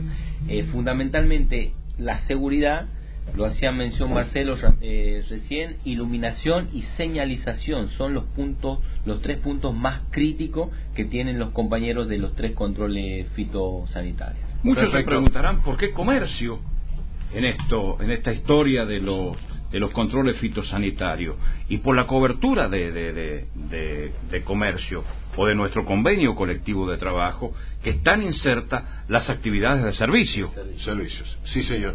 Enrique. Vamos a abrir un paréntesis. Sí, señor. Puede ser Sí, porque por el favor. tema no se agota en cinco minutos. No, por O favor. en seis minutos, y en dos o tres comentarios. Es gravísimo Sí. esto, esto que está pasando. Digo, abrimos paréntesis. Vamos a abordar otro tema que es eh, muy importante y muy grave. Eh, depende cómo termine. Hablamos del tema expropiaciones. Eh, hacer historia de las expropiaciones nos llevaría a un programa y algo más. Sintetizarlo nos llevaría a medio programa. Por eso vamos a decir que si la provincia hoy tuviera que pagar todos los reclamos por expropiaciones eh, que hay, debería destinar algo así de 3.500 millones de pesos. ¿Usted se imagina la provincia desembolsando 3.500 millones de pesos? Oh, sería. Bueno, este, sería de terror. Por eso estamos en contacto con el fiscal de Estado de la provincia, el doctor Guillermo de Santis, eh, que en las últimas horas, digamos como que se remotorizó la causa con nuevas declaraciones, testimoniales, ampliaciones de indagatorias y demás. Doctor de Santi, buen día, gracias por atendernos. Buenos días, ¿cómo están? Gracias a ustedes por llamarme. Eh, bueno, eh, se puede eh, decir que esto es, eh, es una patriada prácticamente que se juega el Estado provincial a través de su estudio de abogados, que es la Fiscalía de Estado. Si esto sale mal, la provincia tendría que pagar una fortuna que eh, tendría consecuencias directas en la población, ¿no? Eh, sí, por supuesto, sí, claro. Eh, eh, esto, esto es una investigación que comenzó en el año 2008. Eh, en el año 2008, mm, cuando la, por, por medios de prensa, fundamentalmente Nuevo Diario, comenzó a, trascender de que había irregularidades graves en materia de, mm, de juicios de expropiaciones en el ámbito de tribunales locales, ¿no? Eh, sobre evaluaciones, fundamentalmente mm, pagar eh, pagar eh, muy sumas enormes por eh, inmuebles que necesitaba el Estado expropiar y que eran sobrevaluados en forma ficticia.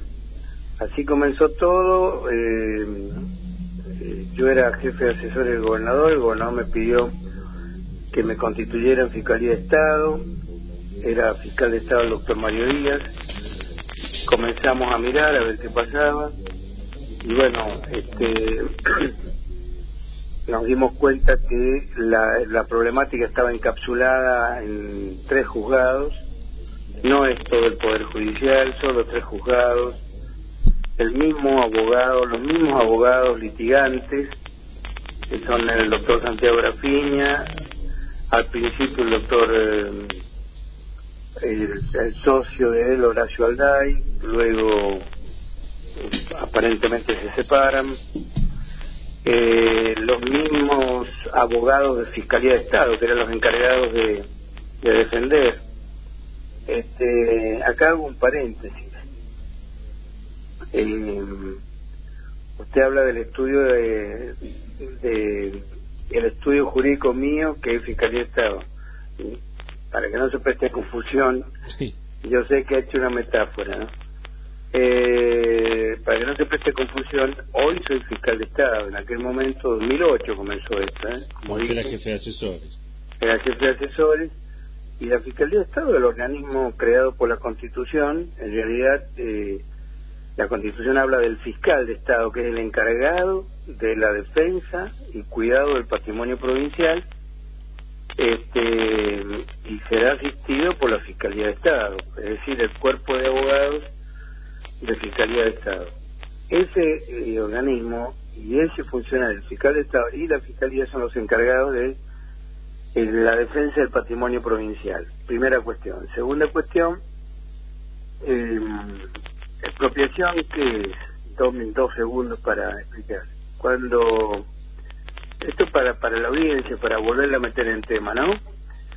Cuando el Estado necesita un inmueble para realizar una obra atendiendo al, bienestar general, al bien público, al orden público, eh, ese inmueble que tiene un propietario, lo por una ley, lo declara de utilidad pública, lo mm, hace un juicio rápido de, de expropiación, deposita la indemnización previa, porque fue- constitucionalmente todo inmueble que es expropiado por el Estado debe ser indemnizado previamente, es decir, fijado un valor, cuánto cuesta el inmueble y eh, en ese costo este, hacer un depósito judicial eh, simultáneamente con la iniciación del juicio de expropiación en donde el Estado le pide al juez actuante que le otorgue la posesión del bien del inmueble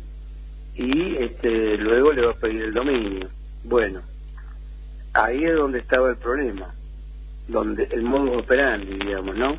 En las tasaciones hay determinados bienes, unos, unas parcelas del dique Cuesta del Viento, eh, y después eh, juicios que yo mm, los denomino armados eh, por, por el doctor Grafiña y compañía y sus cómplices, porque ahora eh, ya es una asociación ilícita, digamos, y por eso es que se está investigando penalmente, que se encargaban, incluido el Tribunal de Tasaciones, de sobrevaluar los inmuebles este, en, en- algunas parcelas, como digo, de Puerta del Viento y otros juicios armados, como por ejemplo el llamado juicio por Parque de Mayo, que es todo un armazón, digamos.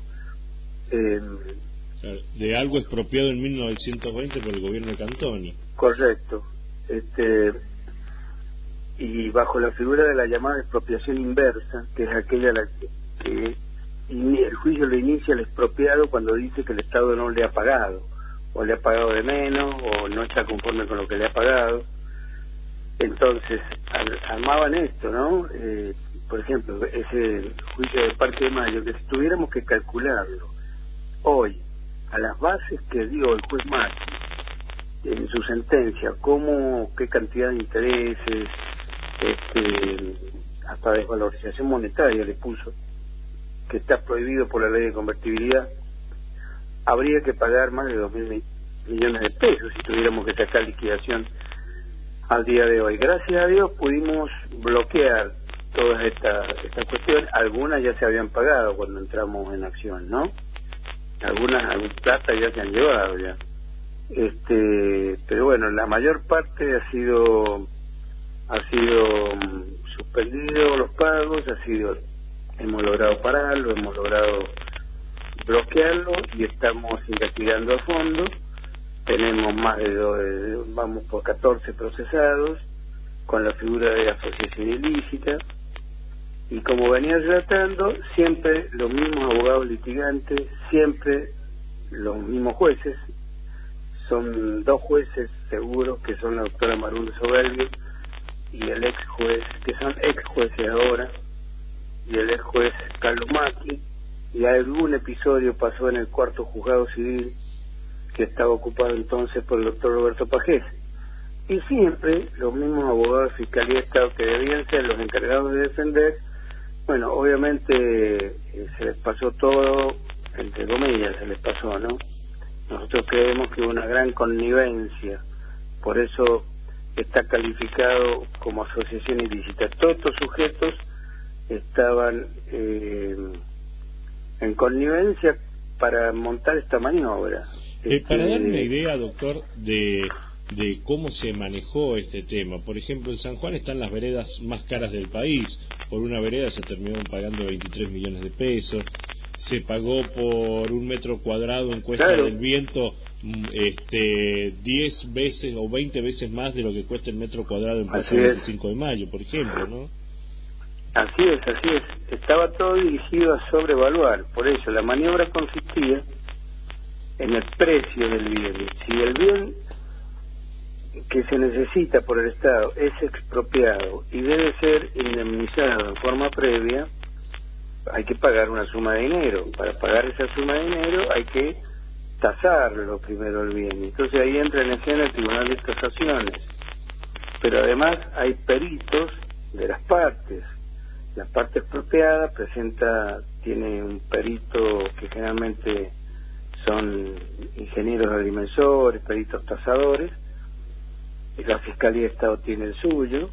Este, bueno, todos estos sujetos que estoy nombrando estaban puestos de acuerdo para sobrevaluar los bienes. Entonces, por una parcela de Cuesta del Viento, cualquiera, se llegó a, a tasar, a evaluar. Algunas se han pagado, reitero, la mayor parte lo hemos logrado bloquear. Este, pongamos por nueve hectáreas, una que se pagó, ¿no? El caso ANES. Por nueve hectáreas se terminó pagando 10 millones más de 10 millones de pesos. ¿10 hectáreas a dónde? Allá en Colola, en Iglesia. De las cuales no Eh, se pudo comprobar si hubo mejoras o no, pues están bajo el agua. Claro, muchos inmuebles ya al momento de la evaluación o al momento de la al, al momento del- de las pericias, al momento de eh, fijar los valores, ya hacía- había sido invadida por el agua del dique Costa del Viento. Entonces, muchos inmuebles no pudieron verse físicamente porque estaban tapados por el agua. Este es el caso del famoso juicio Luna Benito Ricardo, eh, es un caso emblemático, eh, pues ahí el Tribunal de Tasaciones de la provincia de entonces eh, llega a cambia el criterio que venía sustentando que el inmueble urba- eh, rural era tasado como inmueble rural. La, la, la forma de tasación y la, la técnica de las tasaciones eh, es una verdadera, algunos la denominan hasta ciencia, digamos, ¿no? Porque responde a parámetros técnicos este, que son objetivos, siempre hay que aplicarlos y aplicar los mismos. Entonces hay parámetros para tasar inmuebles urbanos y parámetros para tasar inmuebles rurales. Estábamos hablando, si estamos hablando de Colola, pasando el rodeo, bien, nos vamos hacia el bajo, en donde ya ahora vamos a topar con el agua del dique Cuesta del Viento. Estoy hablando de departamento de iglesia, allá. Es decir, imagínense que estamos hablando entonces de zona rural, no cabe duda. Bueno, en Luna Benito Ricardo, en el plenario ese, el Tribunal de Tasaciones eh, se llama plenario porque se reúnen todos los miembros, etcétera, etcétera, con los peritos de parte, llegaron a eh, cambiar el criterio y con- de, de golpe determinaron y llegaron a la conclusión, en- entre comillas, de que había que tasarlo como inmueble urbano, es decir, como si estuviera en la ciudad, porque dicen que tenía incidencia, no sé, este, turística, que tenía valor como inmueble urbano. Eso hizo llevar la- el valor de la hectárea, que venía pagándose a un a 1.600 pesos, a 152 mil pesos. Esta es la medida, en, en estas proporciones siempre se repetían las cosas. 152 mil pesos cuando se venía pagando 1.600 pesos. Entonces, por un inmueble, venía diciendo yo, de 9 hectáreas se pagó 10 millones y bueno, con 10 millones que se compra, este Enrique, se compra un piso este, en la Recoleta, digamos, ¿no? Y estamos hablando en la, en la ciudad, en plena ciudad de Buenos Aires.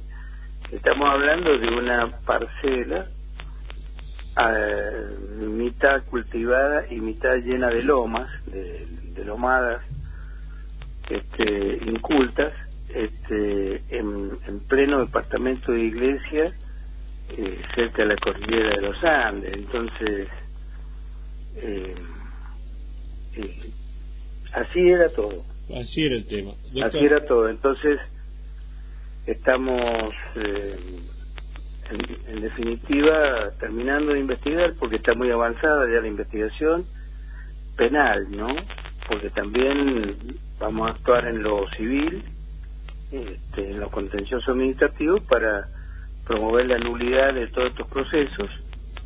Este, pero creo que tienen que quedarse tranquilos los sanjuaninos, que esto no va a fallar, como usted, eh, digamos, interrogaba al principio, y que vamos a lograr, eh, como, como lo venimos haciendo, poniendo las cosas en su lugar.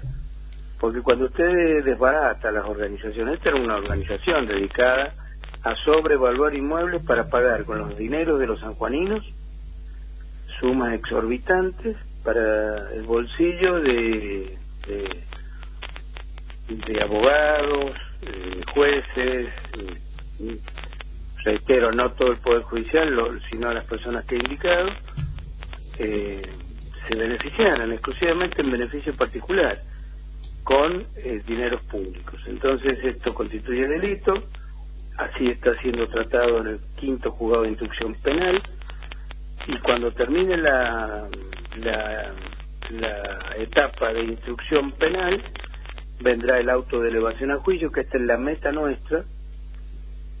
Yo actúo de parte querellante como fiscal de Estado en este proceso penal y la meta nuestra es llevar a juicio oral esto eh, en el 2016, si Dios nos ayuda, porque bueno, tenemos muchos obstáculos a veces, ¿no? A veces nos topamos con muchos muchos palos en la rueda, ¿no?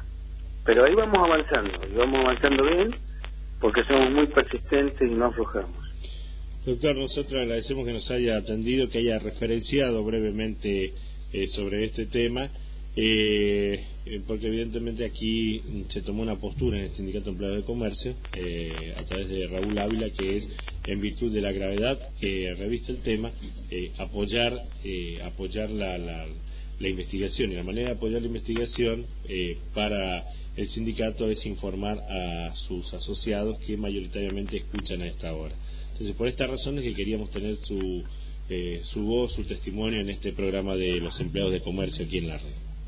Bueno, yo yo le eh, soy muy agradecido con, con estos gestos y con usted y con el querido Sindicato de Empleados de Comercio, del cual he sido abogado, y ahora lo es mi hijo, este que está encargado de, sí el estudio jurídico de Santi, digamos, ¿no? Mi hijo Guillermo Pablo. Y bueno, agradecido con el también querido compañero Raúl Ávila, con el cual eh, tenemos una, una historia en común de, de, de militancia política, en fin, eh, muy cercana, compartiendo ideales y compartiendo compartiendo sinsabores y compartiendo alegrías, así que yo sé que él comparte esta lucha por el bien de, de los sanjuaninos, porque con el erario público, con lo que es de todos, no no se no se embroma, digamos, ¿no? Y aquí eh, desbaratamos una organización que estaba dedicada a sacarnos la plata del presupuesto provincial que contribuimos todos a formar con nuestros impuestos. Así que muy agradecido, muy agradecido a Raúl, muy agradecido a- al sindicato, muy agradecido al programa, porque por supuesto que es la manera de apoyar, porque bueno, esto lo hacemos unos pocos. Eh, nosotros esta investigación y todo este proceso lo conoce de pe a el gobernador Gioja, eh, y actuamos, y obviamente tenemos su gran apoyo, y seguramente tendremos el apoyo del próximo gobernador, que estoy seguro será también de nuestro movimiento, que es el compañero Iñac, eh, eh, Sergio Iñac, eh, pero los ejecutores somos poquitos y así tiene que ser. Están encabezados por mí, es un pequeño equipo, y tiene que ser así porque esto no se hace con mucha gente. Porque hay que evitar filtraciones, hay que evitar, hay que actuar eh, a veces eh, con mucha técnica, aplicando mucha mucho sentido de la estrategia, mucha ciencia jurídica, y tiene que ser entre pocos porque entre pocos se llevan las cosas adelante, mientras que si se meten muchas manos, bueno, este, se pierde a veces los efectos, los efectos tanto técnicos como como los efectos tácticos y estratégicos que se necesitan en este tipo de cosas, como el efecto sorpresa, por ejemplo. Así que bueno, muy agradecido, muy agradecido porque nos viene muy bien eh, este apoyo, eh, ya que, como dije, es una, es una, parece una maratón de obstáculos. Pero ahí vamos avanzando, vamos avanzando bien. Gracias, un abrazo grande. Ah, Hasta luego, buen día, doctor, muy amable, muchas gracias. Eh, bueno, este es la, la, uno de los temas que atraviesa la provincia, ¿no? Y que debe sortear. ¿eh? Causas que penden de un hilo de la Corte de Justicia de San Juan, que ya en algunas falló, ¿eh? en algunas falló y manifestó este, que debía dictarse una nueva sentencia en base a determinadas pautas y eh, quitar en cierta forma presión sobre las arcas provinciales, que reitero, estuvieron en peligro y no dejan de estarlo. Uy, mucha plata, mucho dinero. Doctor Guillermo de Santi, yo lo recuerdo, parece, tenemos una, una amistad, nos encontramos en la calle, nos damos un apretón de mano, pero yo lo recuerdo al doctor Guillermo de Santi muy jovencito, y él lo manifestó, trabajando, siendo parte del Sindicato Empleado de Comercio en, en la Secretaría General de Carlos Fernando Llosa, después siguió ligado al gremio y hoy el secretario general Saúl Ávila lo incorpora como amigo y, y lo invitamos al doctor Guillermo de Santi a que se mantenga vinculado a esta eh, entidad gremial que el próximo que el próximo año 2016 va a cumplir sus 99 años de vida. Y quiere que le diga una cosa, el doctor Guillermo de Santi en el 2004 tuvo muchísimo que ver en la asunción del compañero Raúl Dolores Ávila. Indudable. Por algunas maniobras que habían, el, el doctor de Santi estuvo presente ahí con nosotros, esto no lo veo. Así que desde acá le mandamos un saludo muy especial.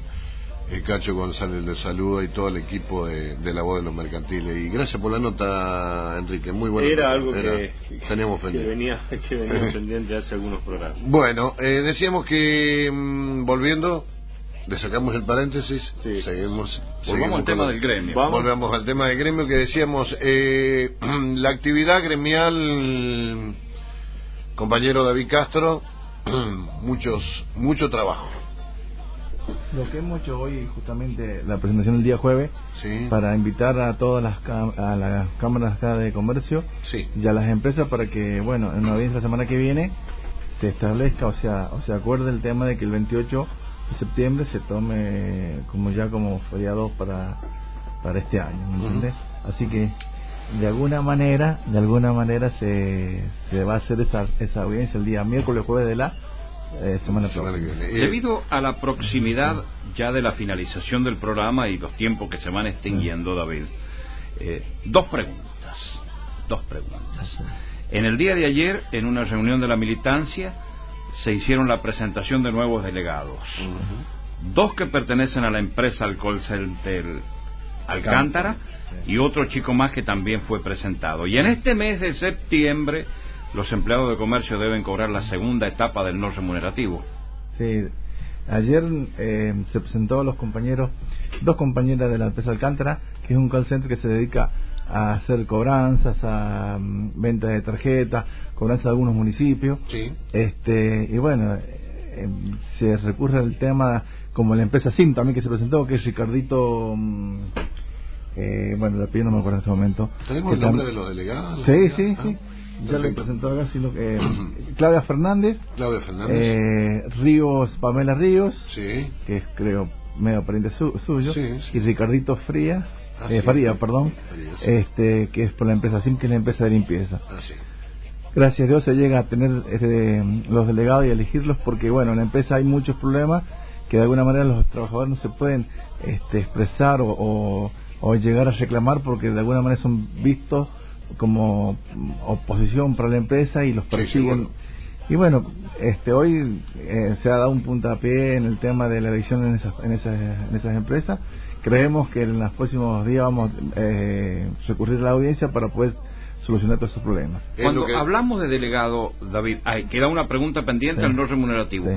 Pero cuando hablamos de delegados, el Sindicato de Empleados de Comercio ya tiene un número importantísimo de delegados activos en cada uno de los, de los comercios de San Juan. Tenemos cerca de 90 delegados de todas las empresas. Este, es algo muy importante que el sindicato hoy tenga esa cantidad de delegados y se sumen más. En, en otra oportunidad, hace muy poquito, este, Mercedes en una nota que me hizo, yo le explicaba, decía que la gente confía en el sindicato, contrariamente a lo que muchos dicen. Ya antes se usaba mucho el 0800, recuerda usted, pero Sí. ahora casi ya se acercan, conversan con los, con los secretarios de la problemática, entonces, y se animan hasta ser, como hoy día, delegados. Tenemos 90 y es importante la, la, la cantidad porque no- nos posibilita a nosotros llegar a, todos, a todas las empresas y poder tratar la, la problemática. Con respecto a los 1524, sí, es en, es en este mes debemos cobrarlo, este, toda la empresa, y hay que recordar que es a- este, de acuerdo a la jornada de trabajo, eh, es el porcentaje de, de ese, de ese importe. Bien, Es por proporcional. sí. Marcelo, eh, seguimos con los problemitas. de- estábamos hablando recién de los fitosanitarios, los distintos controles. Eh, ¿Cuáles son las medidas a, a seguir?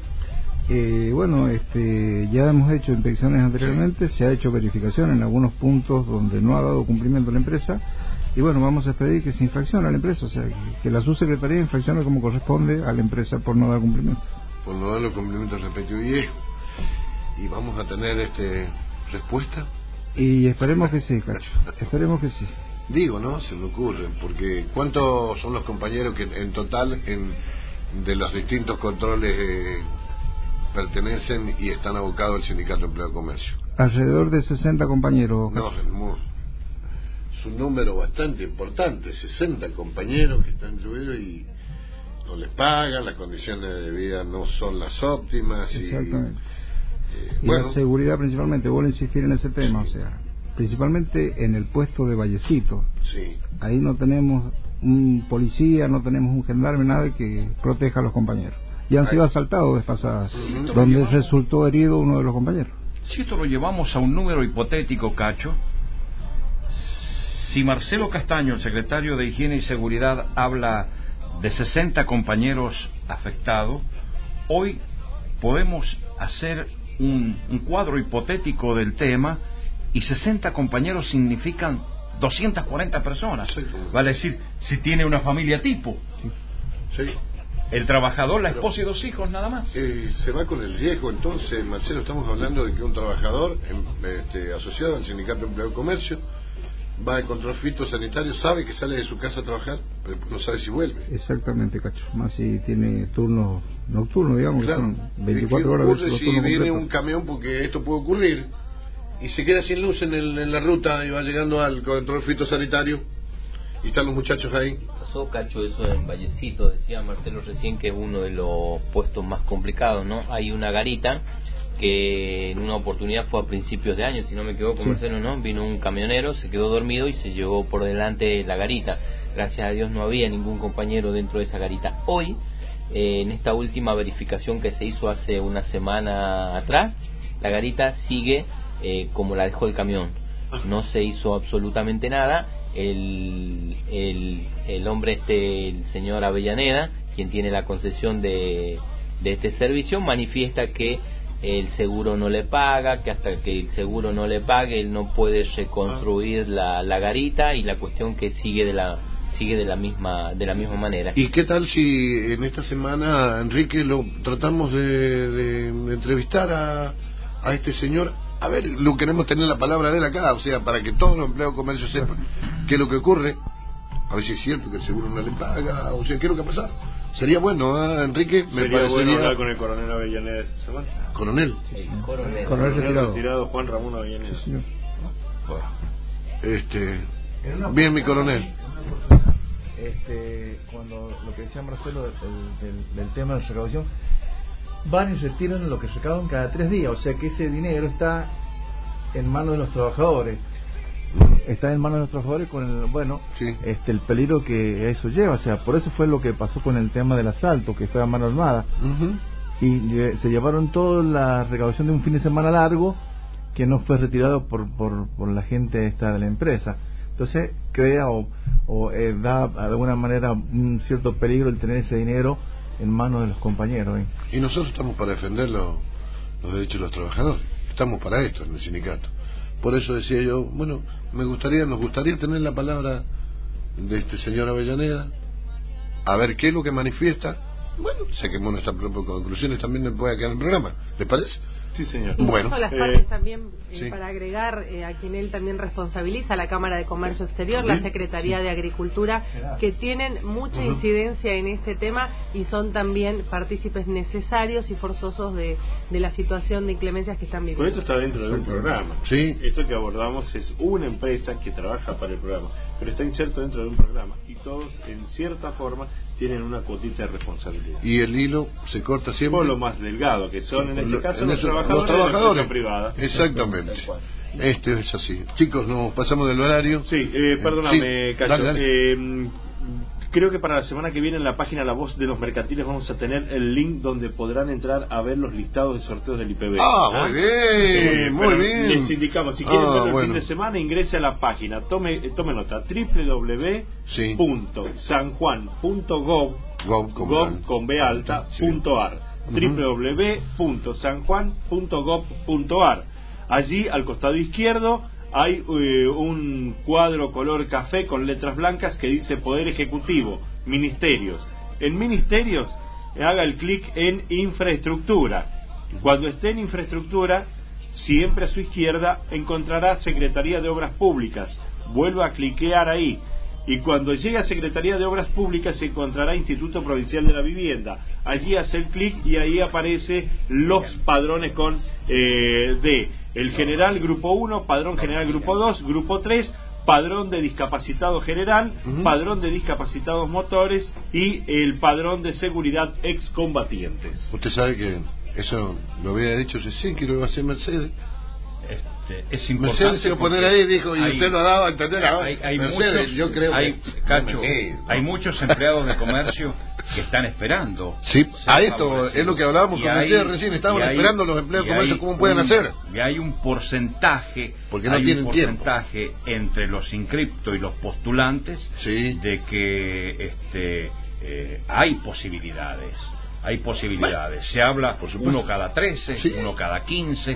Pero yo le quiero preguntar a Mercedes que el programa del sábado pasado, Cacho, y disculpe, habló del tema de la entrega de eh, normas IRAN al Instituto de Capacitación y Formación Sí. Profesional de nuestro Sindicato de Empleo de Comercio. Eso se produjo en los primeros días de la semana, Mercedes. Así es, cerrando un poquito el tema de IPB, Chimbas Sí. y Santa Lucía en principio están en el listado y hay nota prometida para el, con el ingeniero Martín Juncosa, interventor del IPB, para el próximo sábado, para dar empleado un marco Claro. de, de este tema de los sorteos, los tres sorteos en la provincia ya anunciados, para cerrar este tema. Sí. Y respecto al tema certificación de normas IRAM que se realizó en Capital Federal, en Casa Central, IRAM estuvo el secretario general Raúl Ávila junto también con el director del Instituto de Capacitación y Formación eh, Profesional, el, el licenciado Cano, recibiendo este certificado que de alguna forma avala el nivel de excelencia y calidad que está brindando el Instituto de Capacitación a todos sus afiliados. Simplemente Raúl Ávila resumía, queremos ser un sindicato de excelencia, lo prometimos en nuestra campaña y lo estamos cumpliendo. Esta certificación implica un compromiso que se debe ir renovando eh, periódicamente porque son eh, son diferentes personas que vienen a nuestra provincia para continuar los procesos y controles en cada uno de los procesos tanto administrativos como de educación dentro del Instituto de Capacitación. ¿Qué significa para el afiliado? Que usted va al Sindicato de Empleos de Comercio por un curso de inglés online, de apoyo para alumnos, también de recursos humanos, porque es un tema que ya está en la página para que todos lo puedan ver un curso taller de recursos humanos que se inicia en octubre con eh, con coparticipación también de la Universidad Nacional de San Juan, de la Faxo. Eh, todos estos cursos para el empleado de comercio significa excelencia, significa una garantía que está accediendo a lo mejor. Y en nuestra provincia es el único sindicato que posee certificación de calidad en educación referida a las normas IRAM en el Instituto de Capacitación de Formación Docente. Pero muy bien. Bueno, eh, decíamos que mm, nos fuimos de cacho, decían antes, ¿no? ¿Te acuerdas cuando se pasaba? Nos fuimos de cacho. Eh, vamos a empezar a ir con la ronda de despedida porque eh, así lo amerita el programa. Bueno, muchísimas gracias a Mercedes, muy amable por toda la información Bueno. extensa y se nos acá muchísimas Nos cosas. quedó muchos, este, simplemente agregar que toda la información referida al tema normas IRAM, el tema de algunos de los festejos, porque todavía no se han anunciado todos, el tema del curso, de los cursos de recursos humanos, el tema de turismo, el 30% de descuento en la Casa de la Mujer, una nota con Laura Romero sobre todos los beneficios que ahí puedan tener. Eh, todos estos temas están en vozdelosmercantiles.com.ar y a través de la página de Facebook también, La Voz de los Mercantiles, para que todos los afiliados puedan ingresar e informarse. Notas que tenemos pendientes, el Sí. tema de la Agenda 2006, 2016, 2016. para este, Sí, dar tenemos- los quinchos en el polideportivo, pero bueno, muchos temas más. Me habíamos quedado justamente con el tema de la agenda Atención Empleados de Comercio. Agenda 2016, ya pueden ir este, por el Polideportivo, nos dijo José Luis Ferreira, que está a cargo en este momento del Polideportivo, que ya está lista la agenda, así que la semana que viene, a partir del lunes, todo el mundo para allá a ver los quinchos para la temporada 2016. Jorge Pérez. Bueno, Cacho, la verdad que, como decía Mercedes, eh, bastante información que va a ser voca- volcada a la página ¿no? y a las redes sociales. Importantísima la jornada de hoy con toda la información transmitida y hasta el sábado que viene, si Dios quiere. Muy bien, a los señores invitados, David Castro, muchas gracias, muy amable por venir. Bueno, déjame un poquito aclarar el tema que lo escuchaba hoy a Jorge este, y, a, y a Tito cuando decían de la fecha del, del Día del Empleo de Comercio. Porque es una cosa que se está manejando mucho en, en, en- en el comercio, como digo. Esa fecha, hace cinco años, no se festejaba. Y hoy, nos, sí, y hoy nos preocupamos por si es sábado, si es lunes. Y como decía Jorge, recién en el 2020 va a aparecer nuevamente el sábado y, y, y un domingo y un domingo en el 2027 cuando lo dijo Jorge me puse a buscarlo y es verdad un domingo en el 2027 quiere decir que en el, entre medio de todos esos años va a ser día de semana entonces si tal vez sale la ley lo que dice que va a ser día lunes, Lunes, el tercer creo que vamos a salir favorecidos en el tema Por que sea siempre el, el último el tercer lunes de cada mes este porque cuando sale domingo va a pasar a lunes entonces, hoy lo festejamos, o sea, no nos preocupemos si es sábado o domingo. Eso es lo importante que se consiga una conquista y que es importante de alguna manera reivindicar nada más. Muy bien, muchas gracias. Compañero Marcelo Castaño, muchas gracias por venir. No, gracias a ustedes y bueno, buen fin de semana para todos y como siempre decimos, este, cualquier compañero o cualquier alguien que tenga algún problema que lo diga al 0800, lo puede hacer anónimamente y vamos a estar ahí para solucionar los problemas. Muchas gracias, Marcelo. No, gracias a ustedes. Enrique Merenda. Bueno, me quedo con el concepto final de David Castro, que también lo, lo hago mío. Cinco años atrás, este, nadie hablaba del Día del Empleo de Comercio, que hiciera feriado, que si Se pagaba doble, y que el franco compensatorio. Nadie hablaba de esto. Cinco años después, mirá cómo cambiaron las cosas. Así que creo que yo me quedo con este concepto de David. Sí, muy bueno. Eh, fue, esa Alberto. fue una ley, gracias Cacho por, por la despedida final. Esa fue una ley también creada por un secretario general de la zona noroeste de Capital Federal, como es el compañero Rubén Ledesma. Hay muchas cosas que se nos han quedado en el tintero, como decían los compañeros. El viernes 18 se va a realizar eh, la festividad de los jubilados, donde se va a elegir la reina con un premio de cuatro mil pesos, donde se va a elegir un nuevo abanderado, también con un premio de cuatro mil pesos. El miércoles se concreta para este sindicato de excelencia la compra de el nuevo colectivo para la capacidad de 60 personas, solidarizarnos con la voz femenina del programa Hortensia y esperamos su recuperación.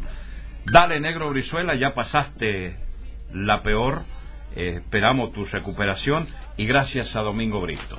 Con el programa nos volvemos a encontrar el próximo sábado. Gracias. Muy bien. El programa estuvo dedicado para Hortensia Buena y para Huguito Brizuela, por supuesto, fuerza a los dos. Eh, ya, con los remedios vamos a andar todos bien.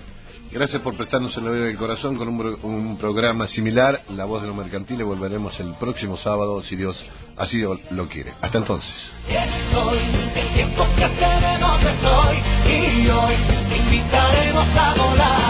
Por hoy entrego todo mi.